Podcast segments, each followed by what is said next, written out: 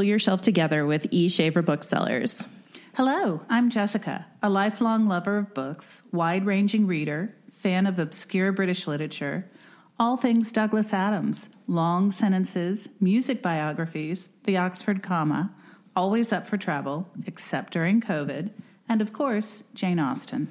And I'm Melissa, an eclectic bibliophile and all around nerd who also loves Jane Austen, comics, and cooking. Together, we run an independent bookstore in Savannah, Georgia. Each episode, we discuss the books we've been reading and recommend. Hello, Well, hello there. we're back yep. And in a timely manner, as promised. on the day that was written on our calendar. So, you know, wonders never cease in this world. Um, well, since last we spoke to you, we went to a big book selling conference in Cincinnati. Mm-hmm. Um, the book festival happened. we it's been a busy little time for us. I had COVID. Melissa had COVID. Um, I tried to kill myself eating Girl Scout cookies. Apparently, Um, so, yeah, things things have happened. things have happened, but we're we're here. We're in one piece, and we're ready to talk about a few books that um, we've read over the last month. Yes. Yes. Well, Melissa, why don't we jump in there? What do- Okay. what What do you want to talk about? Um, well, so the first thing I was going to talk about is the thing that I the the thing the book that I said I was reading for last month's reading challenge, which was a book that um, was nominated or won an award in 2023. Um, and so I read Nettle and Bone by T. T. Kingfisher, which uh, won the Hugo Award last year. Um, so I was I loved everything about this book, like so so much.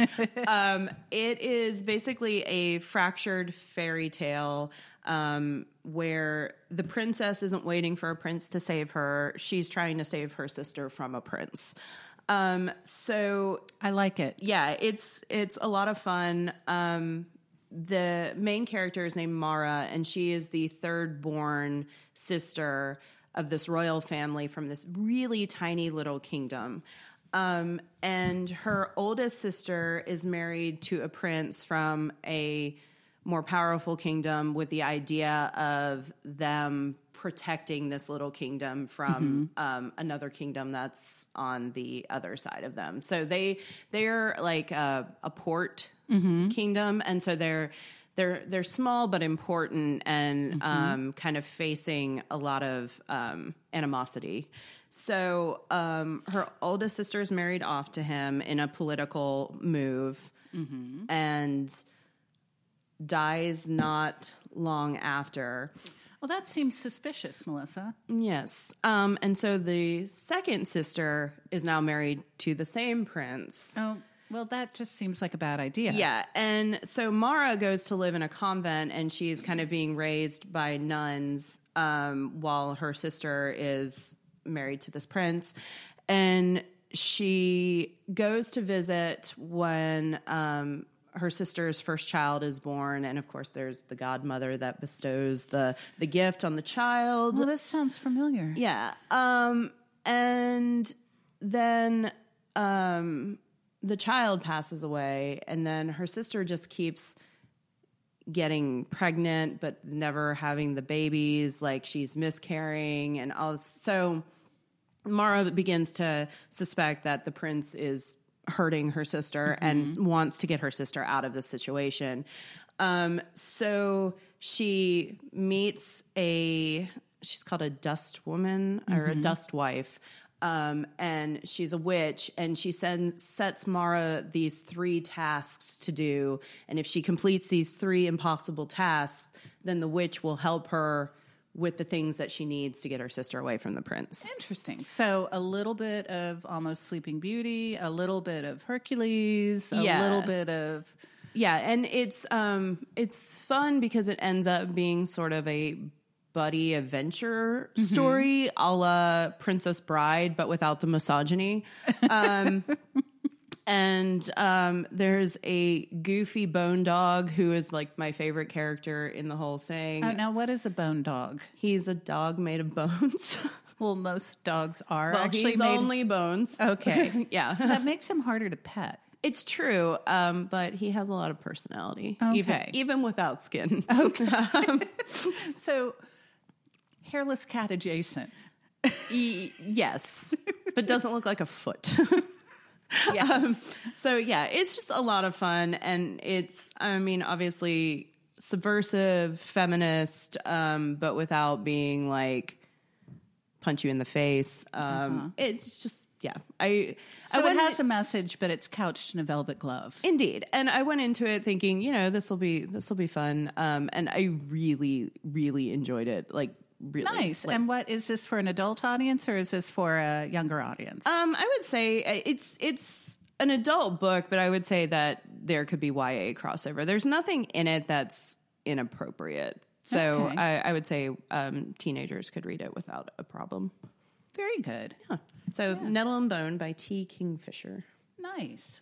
Well, I will talk about what I read for the challenge, which is Prophet Song by Paul Lynch. Um, it was not lighthearted.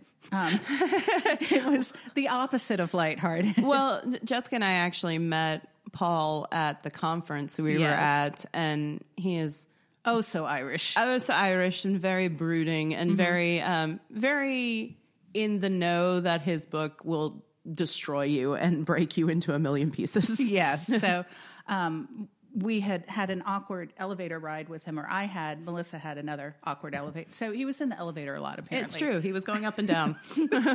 and um, we were all booksellers pretending that we didn't notice that the Booker Prize famous author was in the elevator with us. And we were all trying to be cool and um, failing, sort of miserably, not making awkward eye contact. And so finally, at the end of the ride, I said, um, Hi, I, you know, I'm sorry I recognize you. It's probably obvious. And um, I really enjoyed your book. I just finished reading it about an hour ago. And he said, Oh, God, love you.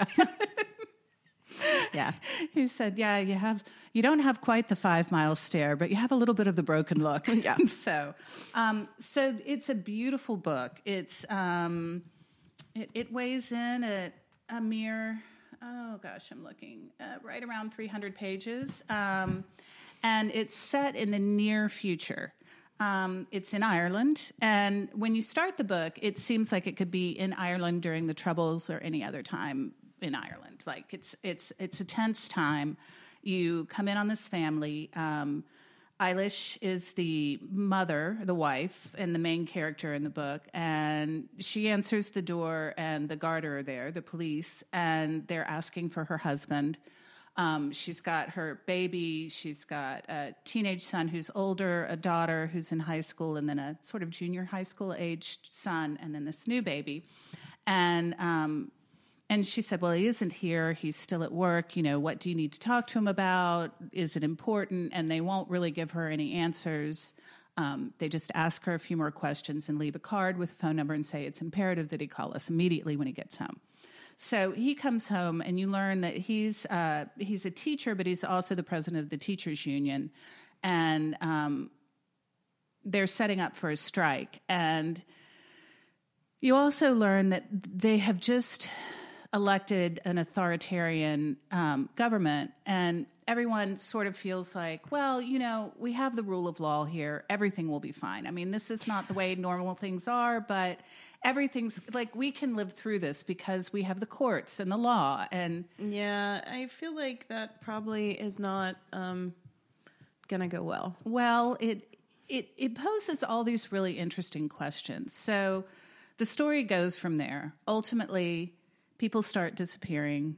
Um, and the book is written in an interesting way. There are no paragraph breaks, so there are chapter breaks, but not paragraph ba- breaks. It's kind of like um, Exit West mm-hmm. is very similar. There's it's almost kind of written like it's not in verse, but the way it's Yeah. written it almost kind of makes it feel like it is. Well, and it gives it this weird sense of urgency. Mm-hmm. Like you start feeling anxious for mm-hmm. these people because you're looking from the outside, and it's easy to look from the outside and be like, okay, it's time to go now. Okay, things are starting to go really wrong. Okay, your husband, you don't know where he is. Your son is of military age. Yeah, things are getting really weird. Um, Yeah, but it's I mean, in lots of cases it's almost impossible to leave just Well- because of the way the world is. And that's kind of the point. He's t- so in talking about the book, and and there are many interviews with him. He talks about how Syria was initially the country he had in mind when he was writing this. But so much has gone on in the world since he started writing it that it's eerily prescient now. Um, so, yeah, it just continues with the story of the things that keep happening to them. She has a she's taking care of her father Simon. Simon has dementia, but he's still fairly cognizant of what's going on around him. Um, she wants to keep him in his house, so she feels like she has to stay. She has a sister who lives in Canada who keeps offering for them to come over, and she has a way out, but she just doesn't believe that things are going to go that wrong until they really start going that wrong. Mm. And and I, I won't say any more about it because you really need to read it yourself to feel the tension and everything. But ultimately, it does come down to that question of by the time you decide to leave, it's too late to leave. Yeah. And you have nowhere to go. And even though you are high up in your country and a valuable part of your society, you have no value to all these other countries. They don't want you. Well, You're- because they have Their own s- o- own population that they have to take care of, and yeah, it's uh, it, yeah, It's an interesting, interesting question, and I think he does a very good job of really putting you in that place and time and making you feel the desperation and the urgency and just the sense of unbelief like how is this happening to me? And then the just putting your head down and trying to figure out a way out. So i would highly recommend but i will tell you that you're going to need a minute to recover from it. Um, but i think it is an important book to read. Um, and i think it is one of those books that really gives us the empathy that we need to understand other people's situations in the world. Um, so, Prophet Song by Paul Lynch. okay. So mm, my next book is nothing like that. um, so I know I keep saying that I don't pick up mysteries very often, but like two of the books I'm talking about are mysteries, so you're not going to believe a word I say because like I sound I like think a liar. Melissa and I have a secret love of mysteries. It's true. Um, so this one I picked up because I had seen several different reviews of it where it was saying like the twist in this book will blow your mind. This is the best twist that I have read in a really long time. So I was like, okay, I'm in, I'm interested. Okay. Um, so the book is Anna O by Matthew Blake. Oh, yes. This one's on my TBR pile as well. Um, so it is the story of Anna Ogilvy. Um, she was a writer at like 25 years old, is charged with brutally stabbing to death two people. Um, and she hasn't woken up since the crime was committed. So she's not in a coma, she is asleep. And it's an actual real psychological condition called resignation syndrome. Um, and it's, I, I went on a deep dive into it and they talk about it more in the book. Um, but it's basically seen a lot of times in um, refugee children Okay. or um, like kids who have faced trauma. And it's basically when the you lose kind of all hope and your, your body just goes to sleep and keeps you asleep and and again it's not a coma because there's a difference in brain activity. Hibernation? almost. I mean it's it's interesting. It's an interesting thing. Um anyway so the statute of limitations is coming up in her case. It's been several years that she's asleep. And um the government is basically wanting to get her awake so they can try her for this crime. And they transfer her to this um, sleep facility in London. And there's a doctor working there, and his name is Dr. Prince. And he is a forensic psychologist, and he's also an expert in sleep disorders. Um, so he is trying to wake her up with the idea of her standing trial. But he, as he's working with her, he begins to doubt that she's actually committed these crimes. Um, and so he's. So, so, what makes him doubt that? Um, I guess basically she has a family history. Like she has a history of sleepwalking and doing, um, doing some weird things while she's been sleepwalking. Um, but she was like it was the where she was found after the crime had been committed and sort of like just little things about it didn't add up for him. Um, and interestingly his wife was the police officer who was the first one on the scene Uh, when that happened. And are he and his wife still married? they are divorced but they have a good relationship like they have a child and so it's it's an So are they communicating about what he's doing?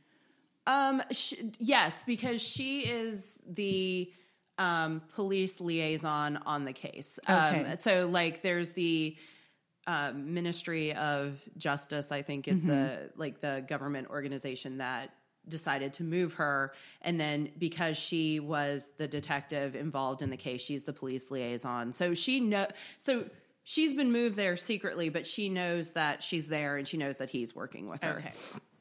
um, anyway, so it goes back and forth. Um, so it's Dr. Prince in the present um, talking about the treatment that he's doing and sort of the progress that he's making with her. And then um, it goes to the past and it's um, Anna kind of telling her story in a journal about um, the the two people that were killed were actually business partners of hers. They worked Okay. on a magazine together, um, and sort of how they get there. And I will say there is a twist in it. Well, it's got to have a No, twist. I didn't find it mind blowing. I actually figured it Yeah. out, and I figured it out fairly early. Um, but I think it's an interesting mystery. Um, I've never read anything like it where the person is supposedly committing crimes while sleepwalking, and the that sort of element of it was interesting and sort of um, the uh, legality of of whether or not are you con- yeah, yeah, are you culpable, culpable for for- what you do when you're asleep? Because are you technically Conscious. conscious, of what you're doing? And there's um there actually are laws about that. yeah there are. And it's basically a plea of insanity essentially Right. so it's like um this is in the UK but the cases that they talked about in the book and I don't know if these are actual cases or not but we're saying that like the people who have gotten off using that defense that they were sleepwalking are then committed to a psychiatric facility So instead can't- of prison. Okay. Yeah. So, you know, um I don't know if that's any better. no, but no, yeah. Mm-hmm. I that that's the trade-off. Is it better or worse? But yeah. So, um it's it's an interesting mystery. Um when does it come out? Because or it is it's out now. now. Mm-hmm. Yeah. Um it came out I think in January, but yeah, it's out now. So, um Anna O by Matthew Blake. Excellent. Um, so something completely different. a book that I actually read quite a while ago, but um, in our first attempt to get back at podcasting when we were a little rusty, I did this book and um, did a terrible job of it. So I'm going to give it another shot. Yeah, we just ho- scrapped that whole episode because we both did a terrible job at basically everything. Yeah. So we, you know, you got to practice. And um, so this is by one of my favorite authors, Lauren Groff. And the reason I thought about doing it is because we actually were able to meet her at the um, Winter at Winter Institute because she is now a bookshop owner. Indeed, she has a bookshop that's opening um, this spring in Gainesville, Florida, called The Lynx. And so it was very exciting to meet her as a fellow bookseller. Um, she's just just a delightful human being, like just very Yeah, she really was earth. super nice. super nice. Um, put up with all of us fangirling just a little bit. Um, and anyway, so I'm going to talk about this book. It is a different book. It's really good, but um, you can read it on a lot of different levels. So it's not a straightforward narrative, but I'm going to kind of lay out the story in a more straightforward narrative so that um, it's more comprehensible. But it um, so it starts out. The main character is Lamentations. That's her name. She um, most of the story is told through flashbacks in her memory. Um, when we meet her, she's just escaped from Jamestown, which is riddled with disease, it's not going well for the colony at all in any way. They're having a rough time. They're having a really rough time. They are starving to death. They have disease. People are behaving very, very, very badly. Um, she just wants to get away from it. You know that she's done something that's making her run away from it because she um, she's being pursued by somebody. So over the course of this pursual and her survival, the story unfolds that she was born in a poorhouse. Um, her mother gave her up. Her mother was probably a sex worker, as we would say now, but um, in England in the 1600s. And um, she was ultimately adopted or bought by a, a woman she calls the mistress, who just couldn't, you know, took pity on her and couldn't believe this girl was left in these conditions so for a while, she has a much better life with the mistress. And she kind of goes back in her memories to that. She's treated kind of as a pet. She's fed, she's dressed, she's cleaned, and almost like a daughter until she starts to get older. And then she's treated more like a servant. Um, she, I mean, the house is the best that she's done thus far in her life, but it's still far from ideal. It's, it's, you know, it could change at any moment. Her place in the house is precarious. Um, the mistress gives birth to a child, Bess. Um, the child is not all there. Um, you understand that something is wrong with the child. They never make it completely clear what it is, but the child is is really not able to care for themselves. So Lamentations ends up basically taking care of this child. That's her sole job, and she loves this child, and she dotes on the child, and has a good relationship with the child, and so therefore is a valuable member of the family in that respect. Um, so the mistress is widowed. She remarries, um, and she remarries a prominent minister who is uh, very full of himself and a second son and decides to make his fortune that they need to go to the Americas. Mm-hmm. And so because Bess, the baby that Lamentations is taking care of, is going to, she's therefore forced to go to America, even though that would not have been her normal path. So she's taken to Jamestown, where things go very badly. Um, and ultimately, she escapes out into the wild. Her whole ideal is that she's going to end up finding a French settlement because she has no idea about the vastness mm of the country. Well, why would she? yeah. So she is just trying to go north as best as she can with very little resources and survive to find a French um, outpost where she can maybe meet someone, get a job, have a life, and escape everything that's gone on before. Um, so as she's going through the wilderness, a lot of things start to happen. One, she starts to go into her memories and relive her past, which is how we find out about all these things. And the second part is she begins to understand that everything that she's sort of learned in the world that she lives in is just not really true about God, about nature, about you know the Native Americans who live there. Um, so you kind of think that it's going to end up being this story where she is adopted by Native Americans and she ends up having a Native husband and living this beautiful, natural life. That's not where it goes. and then you think, well, maybe she will make it to the French. And then you realize that there's no way she's going to make it there. She's in North Carolina. She's trying to get to Canada. That's really not going to pan out for her on foot. Ultimately, she gets weaker and sicker throughout the book. And um, it really just becomes sort of a philosophical study about God and nature and what it means to be alive and our instinct to survive. And so, you know, it's it's just about our life and death on this planet and what we make of it. Mm, spoiler. Sorry. um, um, I I went into it thinking that it was going to be one thing you know, sort of this story about overcoming the odds and living this new life. And it it was that, but not in the way that I thought it was. Okay. So I would highly recommend it. Um, again, it's it's it's not a quick or happy read, um, but it is well worth your time. Um, Lauren Groff's The Vaster Wilds. Okay. So the next one that I'm going to talk about is again a mystery. Um, so this one is called King Nyx by uh, Kirsten Bakis. I really want to read this. Yeah. Um, so I had seen um like uh it's put out by Norton, WW Norton, and Norton does this um like they call it their repathon thing where they have all of their sales reps talk about books that are coming up and this was one of the ones that they talked about on there and I was like well this sounds really good and it has an amazing cover.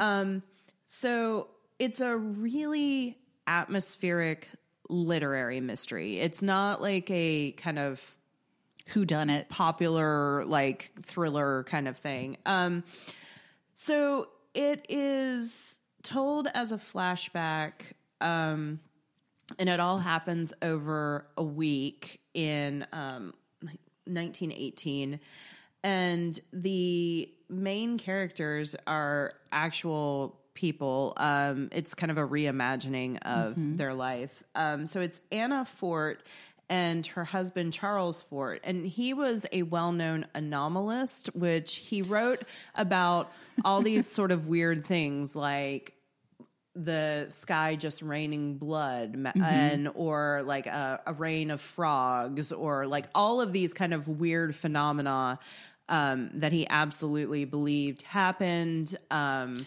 So is he?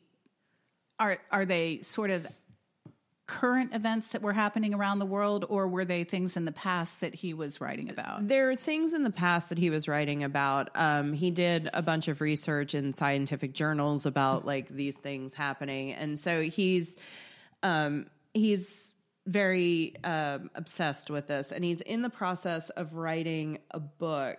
And um, they're not well off. He comes from a really prominent family but she was the maid and he ended up marrying the maid and so they've left his family and um I would guess his family was not delighted about that. no. Um so he gets invited to work on his book on the island on this private island by this eccentric millionaire who is like a canned food magnet.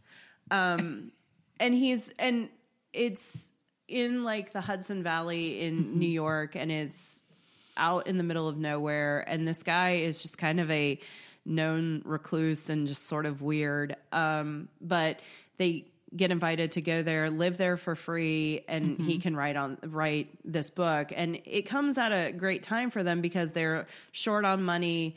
They can afford to keep their apartment because they're not going to have any mm-hmm. expenses. So they so they go and they do this and as they're waiting for the boat to take them to the island, these three women approach uh, the couple and ask them to sign this petition. And basically, the petition is to get the police to look into the disappearance of these girls. Okay. So, also on this island where the millionaire lives, he has a school basically to train girls to work as um, household servants. Okay. And so three of the girls from the school have gone missing and no one knows where they've gone. Okay. And the police are not looking into it because he's obviously a millionaire and you Back know- when a millionaire was a big deal. yeah, yeah. um, and so they they're trying to get the police to look into this, and so Charles and Anna get to the island, and they're met by a guy in a gas mask and a car who puts them in quarantine because they're they want to make sure no germs are getting onto the island. So Okay, that's a little weird. yeah, so they have to go in quarantine and they're living in this like weird little cabin and they have neighbors which are another couple and um the husband of that couple is a um psychologist who deals in like dreams. And so he's been invited to come to the island as well. Okay. So this is all a little weird. I can I can see this as a movie though. yeah, Already. yes, I'm- I mean, I'm, I, like it is. Very I'm already visual. picturing. Yeah, I'm already picturing it in my mind. Um, so Anna sees a girl in the woods. Mm-hmm. And when the girl turns around, she recognizes her as a girl that she was a maid with and who has gone missing from. And she's like, there's no possible way that could be because that girl was like 15 at the time. She'd mm-hmm. be in her 30s at this point. Like that, that can't be. So she goes down this rabbit hole and is trying to figure out who this girl is that she's seen on the island. There's armed guards that won't let them go to certain places. So it's basically it's very psychological. It, Anna is a little bit of an unreliable narrator because she suffered from hysteria in the past. You Oh. don't know if she's having episodes. Um, it was not what I thought it was going to be going into it, but I very much enjoyed this book. Um, it it had an ending that I didn't expect. Okay. So Well, I am looking forward to it. Maybe we need to get it on next year's um, mystery Yeah. book club list. it's it's very good. because it, it sounds amazing and it does have an amazing cover. Um, well, I'm going to jump into something from Norton that I read um, also because we were going to Winter Institute. And um, it's called This Strange Eventful History, and it's by Claire Messud. It's a novel. Um, it comes out in May, so this one is not out yet. And um, Melissa kind of heard me go through the reading of this, um, and I found it to be. A, it, it did not move quickly. It's a very literary, sort of fictionalized memoir. And I would describe it more like somebody telling you about their family history as opposed to like a straightforward memoir. So it's very conversational almost in tone. Um, it starts out, it goes over seven decades. So it starts out in 1940 um, at the outbreak of World War II. Um, the main, the head of the family, the Cassars, um, is a captain in the French Navy. They've been stationed in Greece, and they're right at the point where um, he has sent the family back to Algeria, where they're from. He's remained in Greece, but knows that things are going to go badly, and he's going to have to figure something else out. Um, and and the book goes from there. Um, it's told from different viewpoints of the father, um, the children, the grandchildren, and um, each of them brings sort of a, a different light into the family history. Um, I found it really interesting. First of all, I didn't know a lot about the history of Algeria, and I still am not an expert, but I know more than I did. And it, um, I guess that the theme of the book is really losing your homeland, um, and what it's like to, you know, have a real place in the world and a sense of purpose after working so hard, and then once again, all of that world that you thought you knew being taken away from you, and how your family goes out and survives in the world. Ultimately, they go from Greece to Algeria. Um, the family is separated. They come back together, but everything is different. Um, they live in Algeria for a time, and then Algeria has a civil war and they declare independence. And suddenly the family is sort of not welcome anywhere. France doesn't really want them because they don't want the Algerian refugees, and it's hard for them to immigrate to anywhere else in the world. Um, so the family kind of fractures. The parents end up living in Buenos Aires, and um, the father has several different jobs, none of them kind of what he was used to, but enough to support them. They're not very well off, but they're well enough off. Um, they have one. They have a son and a daughter, Francois and his sister Denise, and Denise is interesting because although she goes to college and is very well educated from a woman for a woman of the time, she ultimately never marries and ends up staying at home with her her parents. Um, so the story is told from her point of view from time to time, and um, and it goes off on that tangent. Um, she is very religious. Um, she when she's in Buenos Aires, she's having a nice life and she is working at a bookstore and then her boss suggests to her that maybe her female friendships are more than she thinks they are, and that she might explore that aspect of her life. She's horrified and upset. She's very prudish, and she does not explore that part of her life and goes on to remain with her parents throughout her lifetime. Um, her brother, Francois, ends up marrying a Canadian girl, Barbara, um, and they ultimately have two children, um, two daughters. And so it tells the story of their lives and then their daughters' lives as well. Um, they end up living all over the world. And one of the things that sort of astounded me about it is just how difficult it is to migrate like this in today's world, mm-hmm. um, as far as visas and papers and, and all the stress that this causes this family. Francois ultimately kind of ends up and I'm not spoiling anything because this is an undercurrent throughout the book. He he ends up feeling homeless, and it it really affects his feeling of worthiness in the world mm-hmm. because he just feels like he doesn't belong anywhere, and he really craves that feeling.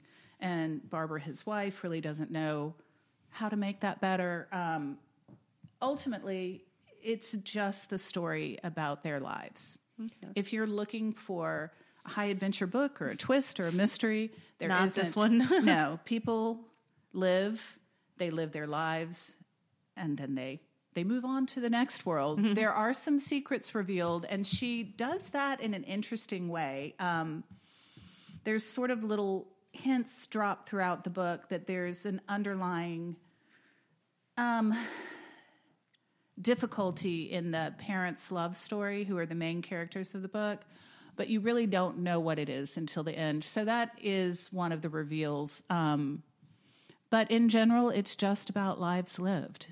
Okay. Um, so I, it's beautifully written. I'm still thinking about it. Um, I did struggle with it a little bit, but all in all, I think it's worth it. I also have read an arc, which means that this book may change a little bit mm. before it's published. So um, I like. I, I, think it's important to keep that in mind when yeah. you're reading something like this. Mm-hmm. So uh, this strange, eventful history, Claire Messud, comes out in May, published by Norton. I think it's worth your time. All right. Um, so the last one that I have um, is called 888 Love and the Divine Burden of Numbers. And it's written by Abraham I'm Chang. Sorry. Yeah, it's a, uh, now Melissa, this does not sound like something you would read. No, it it's a hundred percent something I would read. Mm-hmm. This was like catnip. Um it was Okay, so I'm not taking the title on a literal level then. No, no. Well, it is sort of uh literal, but um it is above all um like a love letter to like western pop culture of a certain okay. time period like the 80s and 90s um each chapter has like a playlist at the beginning, like oh, three oh, songs. catnip, yes. Um, yeah, it was a hundred percent my catnip. Um, and actually, this author was at the conference we were mm-hmm. just at, and I was like, "Please, please tell me that there's going to be a playlist for this book." And he was like, "Oh yeah, totally." Um, so it is about Young, and Young is a first generation American. Um, his parents uh, have immigrated from China. Um, and so he's trying to navigate the world and wanting to be a part of, like, he lives in New York and wanting to be a part of, like, Western culture, but also trying to remain true to Eastern traditions. Mm-hmm. Um, and so he is especially interested in numerology and he finds meaning in numbers all over the place and he like is very very obsessed with that um, he has a really close and cute relationship with his uncle. And his uncle had kind of lived a traditional sort of life but has decided to just leave all that behind. And he's like basically traveling all over the place. And he writes letters to young from each place that he's at and sends him a photo and like random souvenirs. And with each letter he's kind of like giving him a little piece of advice or well and, that would be an i would like an uncle like that yeah it's really sweet um but one of the things that he's told Young and that Young kind of holds on to is that everyone gets seven great loves in their life. Uh, yes, I remember you talking about this book. Now. And Okay. so he he's got that in his head and um he's going to NYU um and working in this um music comic shop. Um it, it's, it's kind of a catch-all. They've got dvds they've got all kinds of stuff. And so he meets a girl who comes in there and her name is arena and they have this cute banter and they start flirting and then they eventually start dating. And she becomes this like great love of his life, right? But she's number six.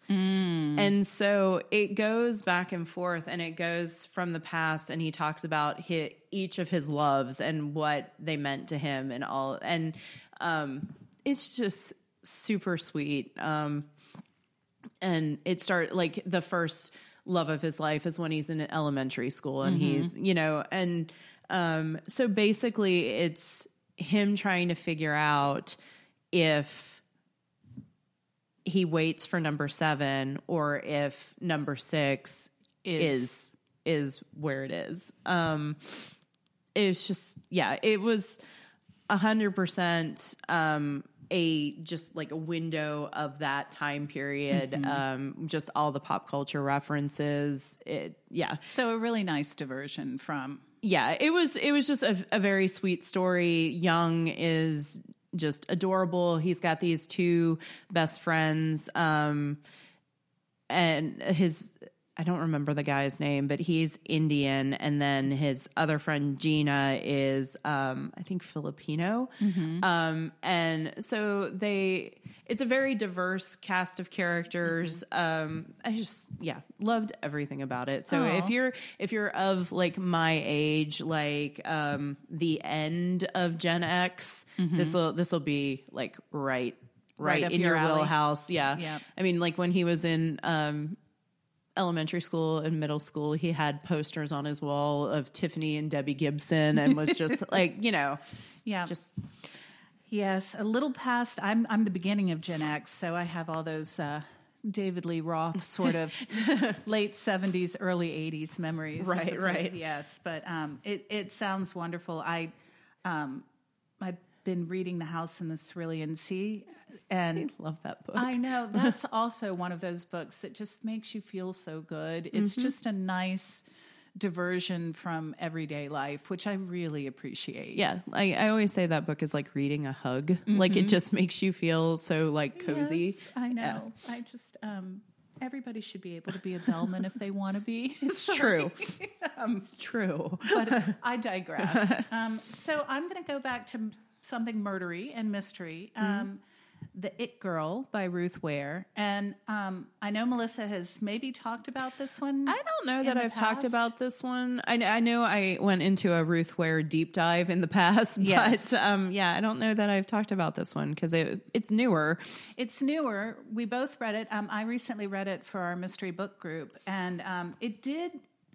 It was a good discussion. Um, and Ruth Ware was coming or has come now for the book festival, and um, what what again? What a delightful human being she is. And so initially, I enjoyed this book. The mystery was good, but one the the main character in the book was a little whiny for me. a lot whiny. Yeah.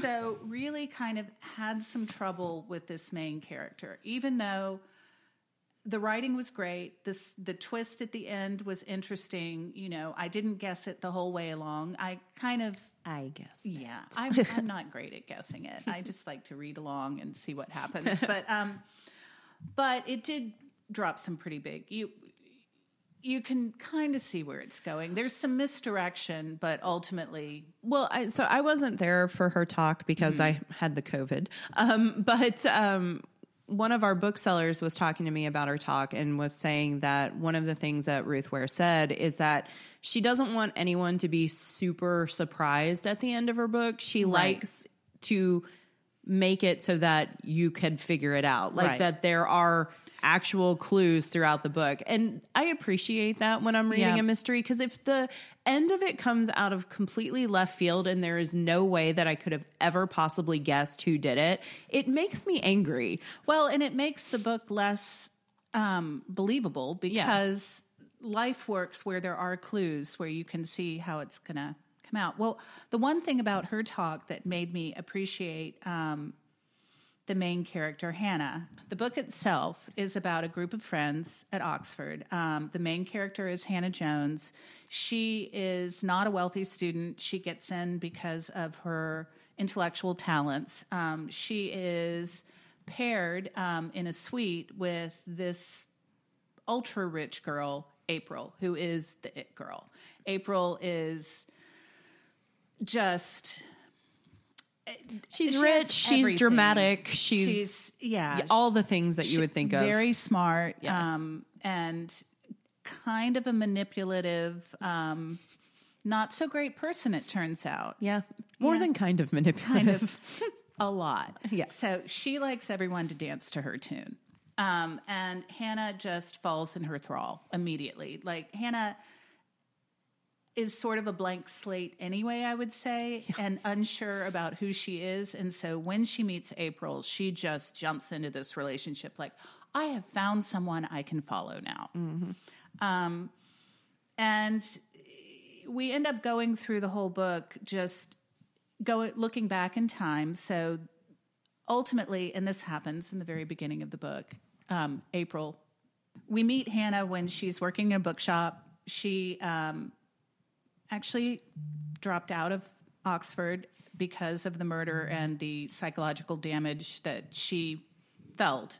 Um, she has a hard time making choices in her life. She um, she is married and she's pregnant at this point, and she's married to Will de Chastaigne, who was one of her original friends in this Oxford group. But she's just she's just traumatized and unsure about everything in her life. And she really is kind of an annoying character to be inside her head. Like you don't enjoy her self-doubt, her constant self-doubt. Yeah. Well, and then the like the whole conceit of the story is that um they bel there's a reporter Mm-hmm. who believes that the guy who went to jail for the crime did not actually kill April. Right. And so he contacts Hannah Right. and wants to speak to her about it and that starts her doubting everything and she begins to kind of rethink the Yeah. whole thing and look up old acquaintances, ultimately go back to Oxford and try to relive the events because there's some holes in her memory about them. And um and then we get to the twisty end of it. So I don't want to give too much away. But it was interesting listening listening to Ruth Ware because her entire talk was about having imposter syndrome. and about how you know, even though she's been invited to give the keynote address for this book festival, she still doubts like that she should be in doing this at all and that she still doubts herself and that imposter syndrome is a real thing and especially for women and the more she talked the more you realized that there was a little bit of her in this character, just like not believing that you're at this point in life and doubting everything you do. Um, so I found that interesting.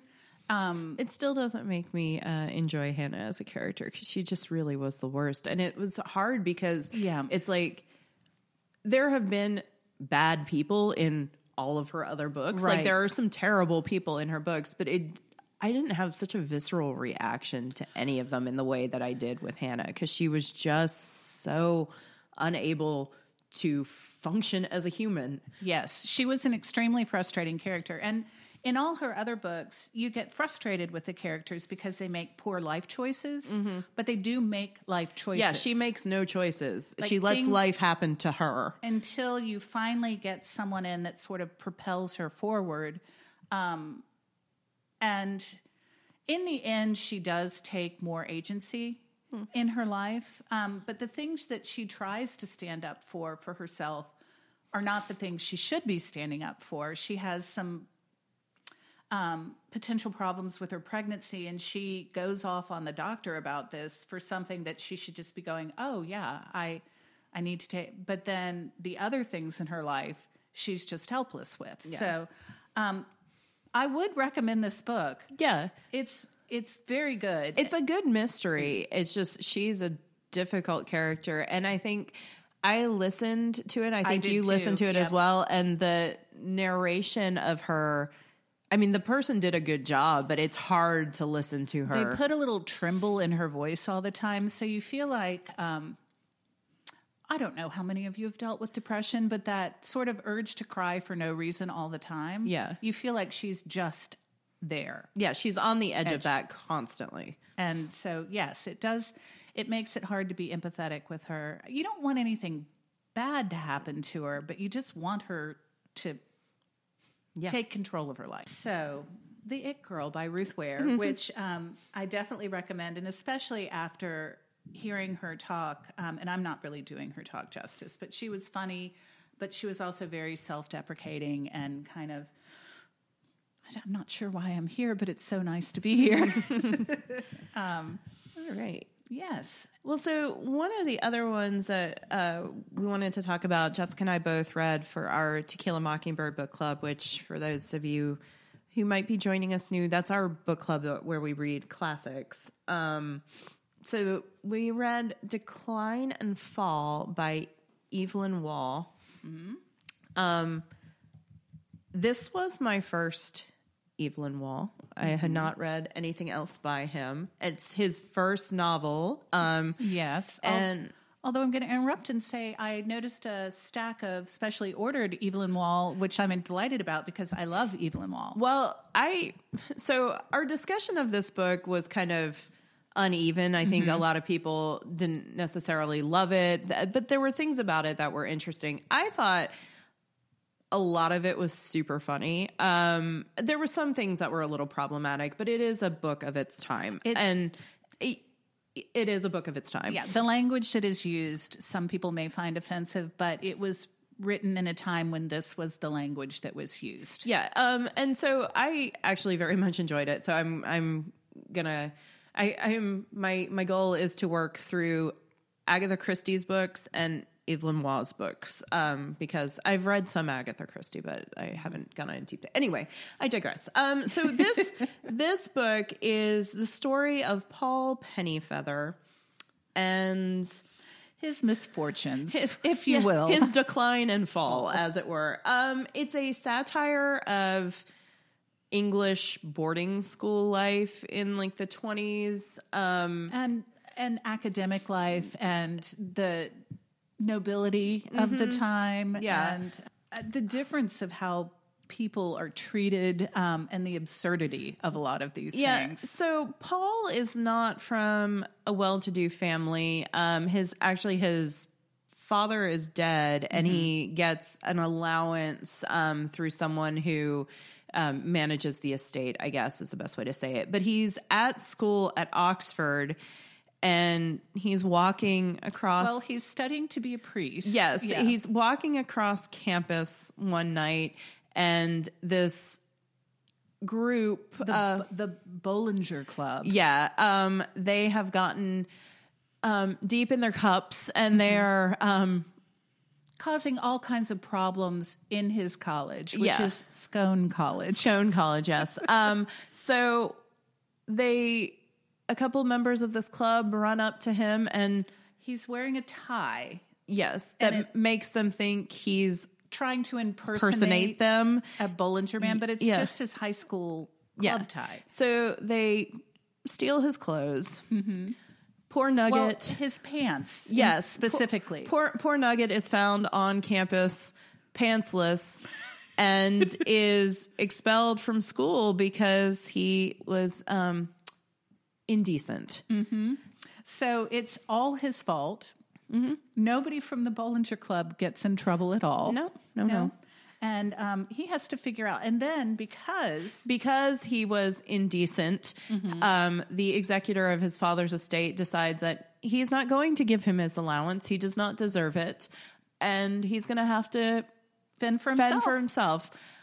So A- and so he gets a job as a teacher at a boarding school in Wales. yes, And this is not an upper tier boarding school. This is kind of like where you put the second son if the second son has gotten into a lot of trouble and you really have no place else to put him Yeah. kind of school. So Paul gets a job there. Um, he's supposed to teach uh, organ lessons to a child. He's never touched an organ before, but that's okay. He'll he'll figure it out. Yeah, I mean, he's a smart guy. He- Hmm. yeah. Yeah. So he through this child that he is teaching the organ to Yeah. um, with mixed success, Or no success, as it all. were. yes. Um, he ends up meeting the mother of this child, who is an interesting person in her own right, Yeah. and um, she invites him to come home and tutor the child over the holidays because the child is um, not a great pupil, one would say, and um, and it goes from there. Yeah. They I mean, it's basically Paul's interaction with all of these weird yeah. People that he comes in contact with. And it's like, He's just completely clueless to the big picture. yeah, he's incredibly naive. Mm-hmm. And again, it's like life is sort of happening to him. He's Yeah. not sort of actively making decisions in his own life. And the ones that he does actively make go terribly wrong, wrong. for him. Ultimately, he just needs to sit back and watch. He does not need to participate in the game. Yeah. sort of where we end up. Yeah, But, um, it's there are just some ridiculous situations, some ridiculous characters. Um I don't know. I thoroughly enjoyed it. no, It- it's it's a great farce. I mean, if you like British humor, humor, if you like British humor, yes. um, I think you'll really enjoy. Yeah, this, I mean it is very British. It is very British. It is the first. Um, I I think that he grows through his writing, but um, and it is it is his comedy. So it's nothing like Brideshead Revisited or some of his other more serious books. Um, but it is a delightful romp through um, just the weirdness of society at that time. It's true. Okay. So, speed round. What are you reading right now, Jessica? I am reading right now. I knew you were going to ask me that, and yet um, I am reading "And Only to Deceive." And Only to Deceive. Yes, by Tasha Alexander. it's for right. our mystery book group. Um, it is delightful. It takes place in Victoria, Victorian England, and um, it's a series of mysteries. Um, this is the first one, and um, our main character is a recent, a young widow. Okay. So that gives her some agency in the world. Um, so right now I am reading The Jane Austen Project by Kathleen Flynn, which was the book for our Jane Austen book club this month that I missed because again, the COVID. I, I just finished it and thoroughly enjoyed it. Yeah, so it is two um, researchers are sent back in time to um, meet Jane Austen and to get from her the finished book of the Watsons um, and also letters, and they're trying to diagnose what ailment she actually had. So it is a uh, male and female, um, and they're posing as brother and sister. He's posing as a doctor, and they are. They say they're from Jamaica, where they had um, a plantation, but they have um, sold it and freed the slaves, and now they're coming to England and are looking for a place to live, and so they're ingratiating themselves into Jane Austen's world through her brother Henry. Yep. Um, it's really fun so far. Actually, it's I think it's really interesting. Um, and I have about hundred pages left. Yeah, no, it's it. I thoroughly enjoyed it. Um, thoroughly enjoyed that book. So, what are you reading for this month's challenge? Okay, so this month's challenge prompt is a book by an author of color, um, and so I am reading Our Lady of Mysterious Ailments by T. L. Huchu.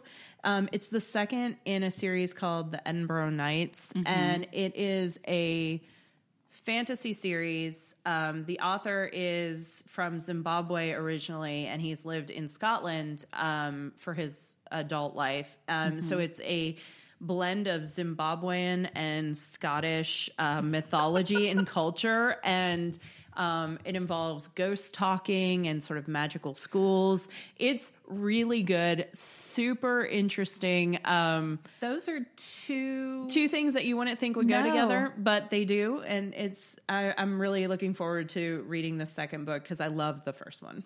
Ah, well, I am reading, or I'm going to read. I have not read yet. Come and get it, which Melissa can tell you more about because they just did that for the FOMA book group. Yeah, well, I actually read it as a super, super Mm-hmm. early advanced reader copy. Um, Kiley Reid is the author Well, of amazing. yeah, of Such a Fun Age. Um, Mm-hmm. and it is the story of um, an RA at a college and this visiting professor in Arkansas. in it? Arkansas. Yeah, the University of Arkansas, the Razorbacks. Yes. Which is why there's a pig on the cover. Um, but uh, it is, as Kiley does, um, a book about um, class issues, power dynamics, consent, Mm-hmm. race. There's a lot happening in this book. Um, but yeah.